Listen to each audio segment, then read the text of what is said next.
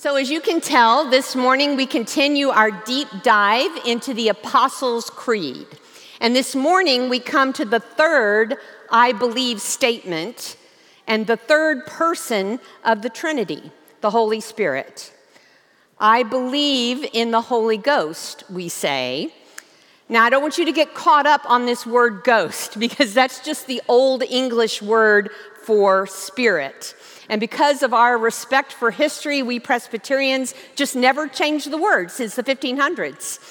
But we really are saying here that we believe in the Holy Spirit. And today I want to suggest that this is the most mi- misunderstood and understated line in the Apostles' Creed. This is the line where the Apostles' Creed actually gets very personal. And everything that follows in the Creed, the church, forgiveness, resurrection, all of that is made possible by the work of the third person of God, the Holy Spirit. I believe in the Holy Spirit. In Hebrew, that word is ruah. Ruah is translated as spirit or wind or breath, and it appears in Hebrew scripture 389 times. The Old Testament is packed with the movement and action of the Ruah of God, or the breath of God, or the Spirit of God. And throughout that Hebrew scripture, this Spirit of God, it's uncontrollable, it's creative, it's powerful. It's there hovering over the chaos before anything's ever created. It fills the life of the patriarchs, and then the judges, and then the kings of Israel. And it gives the great prophets of Israel words to speak. Some of these prophets then talk about a future time when God's Spirit, the Ruach of God, will be poured out on everyone, not just the leaders of God's people. In Ezekiel, we read, A new heart I will give you, and a new spirit I will put within you, and I will remove from your body the heart of stone and give you a heart of flesh. And I will put my spirit within you and make you follow my statutes and be careful to observe my ordinances. And then we have in Joel, afterwards I will pour out my spirit on all flesh. Your sons and your daughters will prophesy, your old men will dream dreams, your young men will see visions. This is the promise of Hebrew scripture. So, remembering that promise, let me set the stage for you for today's scripture reading. I want you to imagine with me a small group of Jesus followers. They're gathered on a hill outside of Jerusalem, and they are in the presence of the risen Lord. Jesus has been crucified, he was buried for three days, he appeared to them, risen from the dead.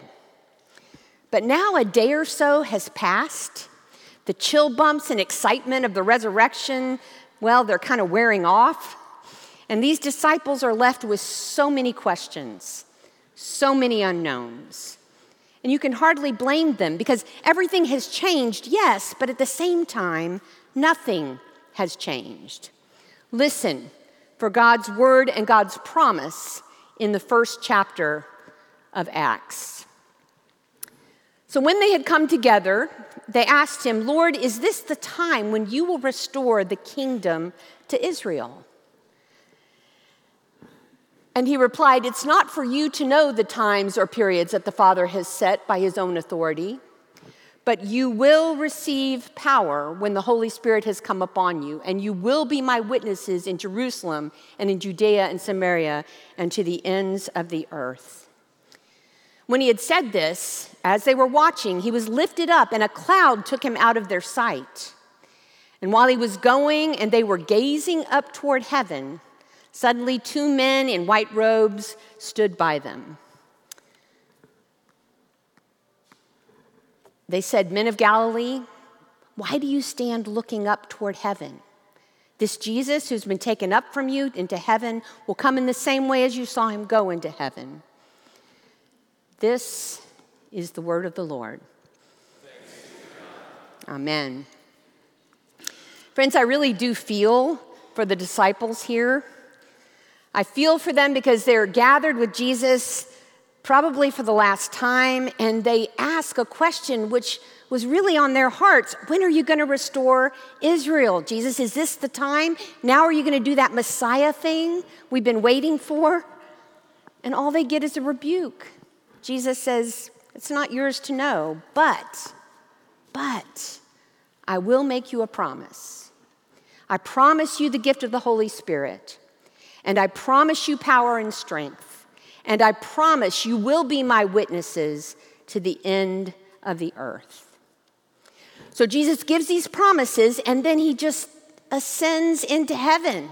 What a sight! How inspiring, right? How motivating. But scripture tells us that the disciples just stood there. They just stood there, just looking into the sky where he had gone. They stood there staring into space. Are they eager to go back to Jerusalem? Are they ready to take that next step, to step out on the promises of Jesus, that He'll meet them there, that they're going to receive power and strength, that they're going to be great witnesses? No. They simply stand there, slow to move, slow to speak. It takes two angels appearing beside them, asking them a really important question Why do you stand there looking into the sky? And then those angels basically remind them that Jesus will fulfill his promise, that the promises are good, and the angels gently direct those disciples away from their sky gazing toward their future, the future where the Spirit is waiting for them. Friends, Jesus did make good on this promise in Acts 1 because we know in Acts 2 that Pentecost happens. The Holy Spirit does come to the church. And God's promise in Joel and Ezekiel, Jesus promised the disciples, it's fulfilled. The Ruach of God, known in Hebrew scripture, becomes the power and the comfort and the guide, the partner of the church. And so the church continues to proclaim to this day, we believe in the Holy Spirit, saying we believe God actively sends power to move us, peace to comfort us, wisdom to guide us, and fire and wind to shape us, right? Right? Well, yes. But I don't I don't know about you, I just can't seem to get that image out of my head. You know, that image of those disciples just staring into the sky, kind of frozen, unable to move, promised the Holy Spirit, but not introduced yet to its power and presence.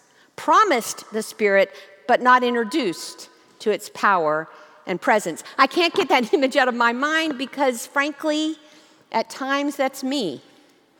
At times that's you. At times that's the church. Promised the Spirit and not yet introduced to its power and presence.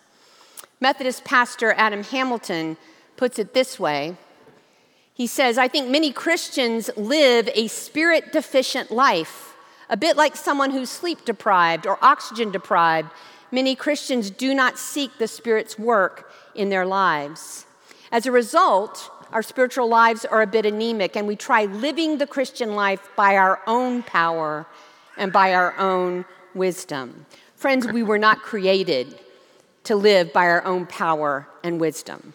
And the church cannot, will not thrive on its own power and wisdom. We're meant to be filled and powered and shaped by God's breath, God's spirit. And it makes all the difference.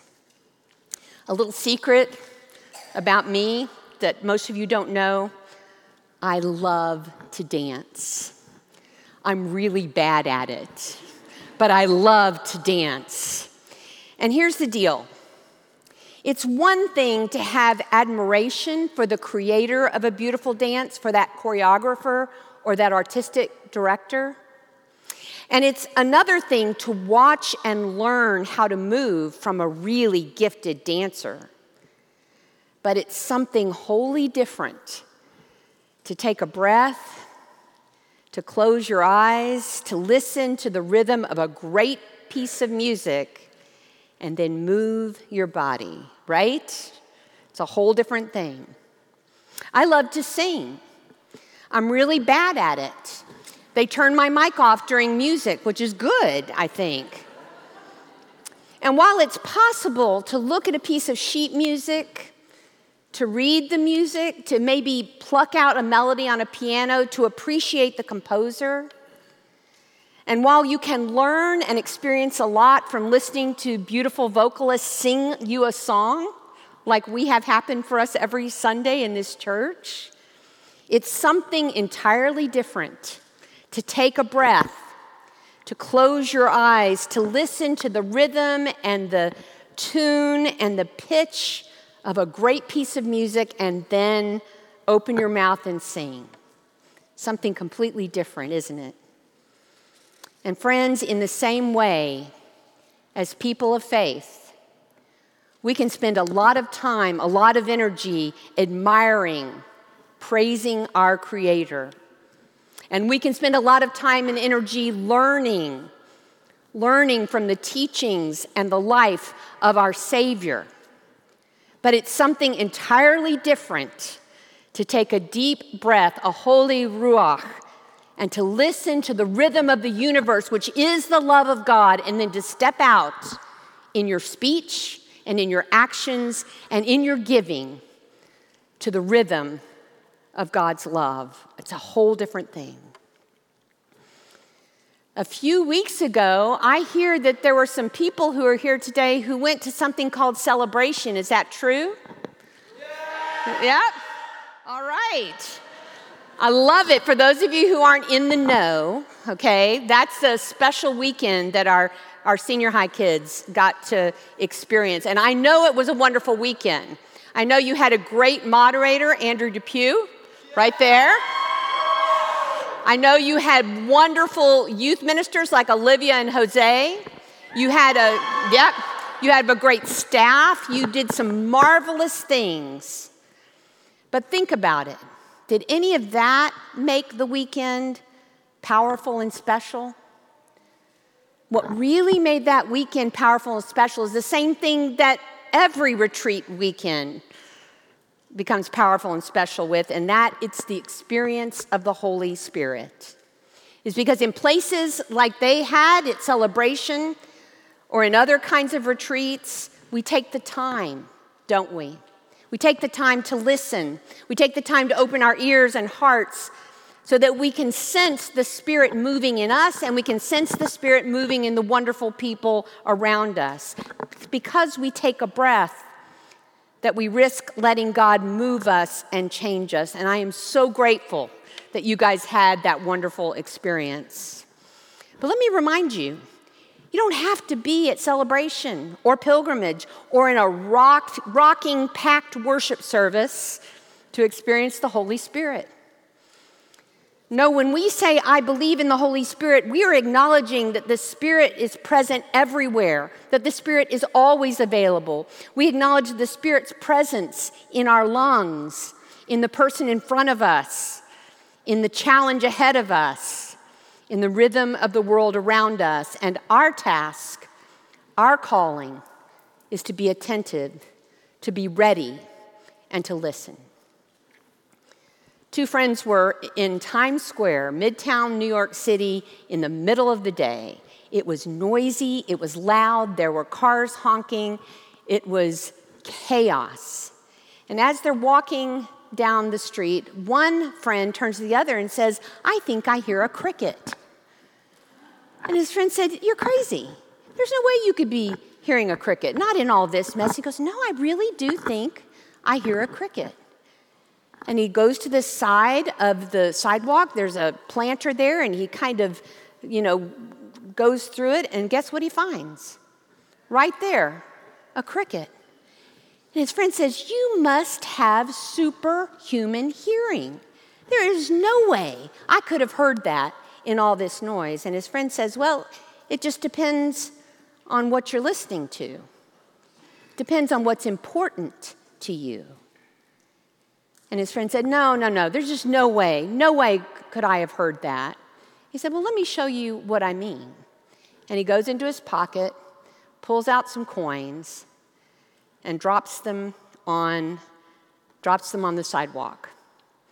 And they watched as every person within 20 feet turned their head to see if those coins might have fallen out of their pocket. It matters what you're paying attention to, it depends on what's important to you. Friends, this morning I just want to suggest that there is really nothing more important than a life powered and led by the Holy Spirit. Nothing. Not in our schools, not in our families, not in this church. Nothing. Because the Holy Spirit is the source of healing and forgiveness, it's the source of compassion and purpose, it's the source of energy for the hard things and joy for the simple things. And our task is to listen and to trust. To trust the promises of God and to recognize the power and the presence of the Spirit. William Temple, a 20th century Anglican bishop, said it this way When the Spirit blows into your life, you don't ask for credentials. When the Spirit blows into your life, you don't wait till you know the source of the wind before you let it refresh you. And when the Spirit blows into your life, you don't wait to know its destination before you spread sail to it. It offers what you need. Trust yourself to it. Trust yourself to it. So, if you are growing impatient today with an unknown future or a lack of clear answers, I invite you to trust yourself to the Spirit. If you're tired or scared, if you're lacking energy or hope, I invite you to trust yourself to the Spirit. If you are staring into the sky, not sure what to do next, I invite you to trust yourself to the Spirit. You see, there are some things, my friends, that never change. And one of those is the moving, blowing Spirit of God. It never stops, it always beckons us into the future. It always shapes and molds and empowers us, those we care about, those we worry about. And friends, God can breathe into this place and into your life everything you need every dream, every resource, every ounce of energy. So let's take the time now to allow that to happen.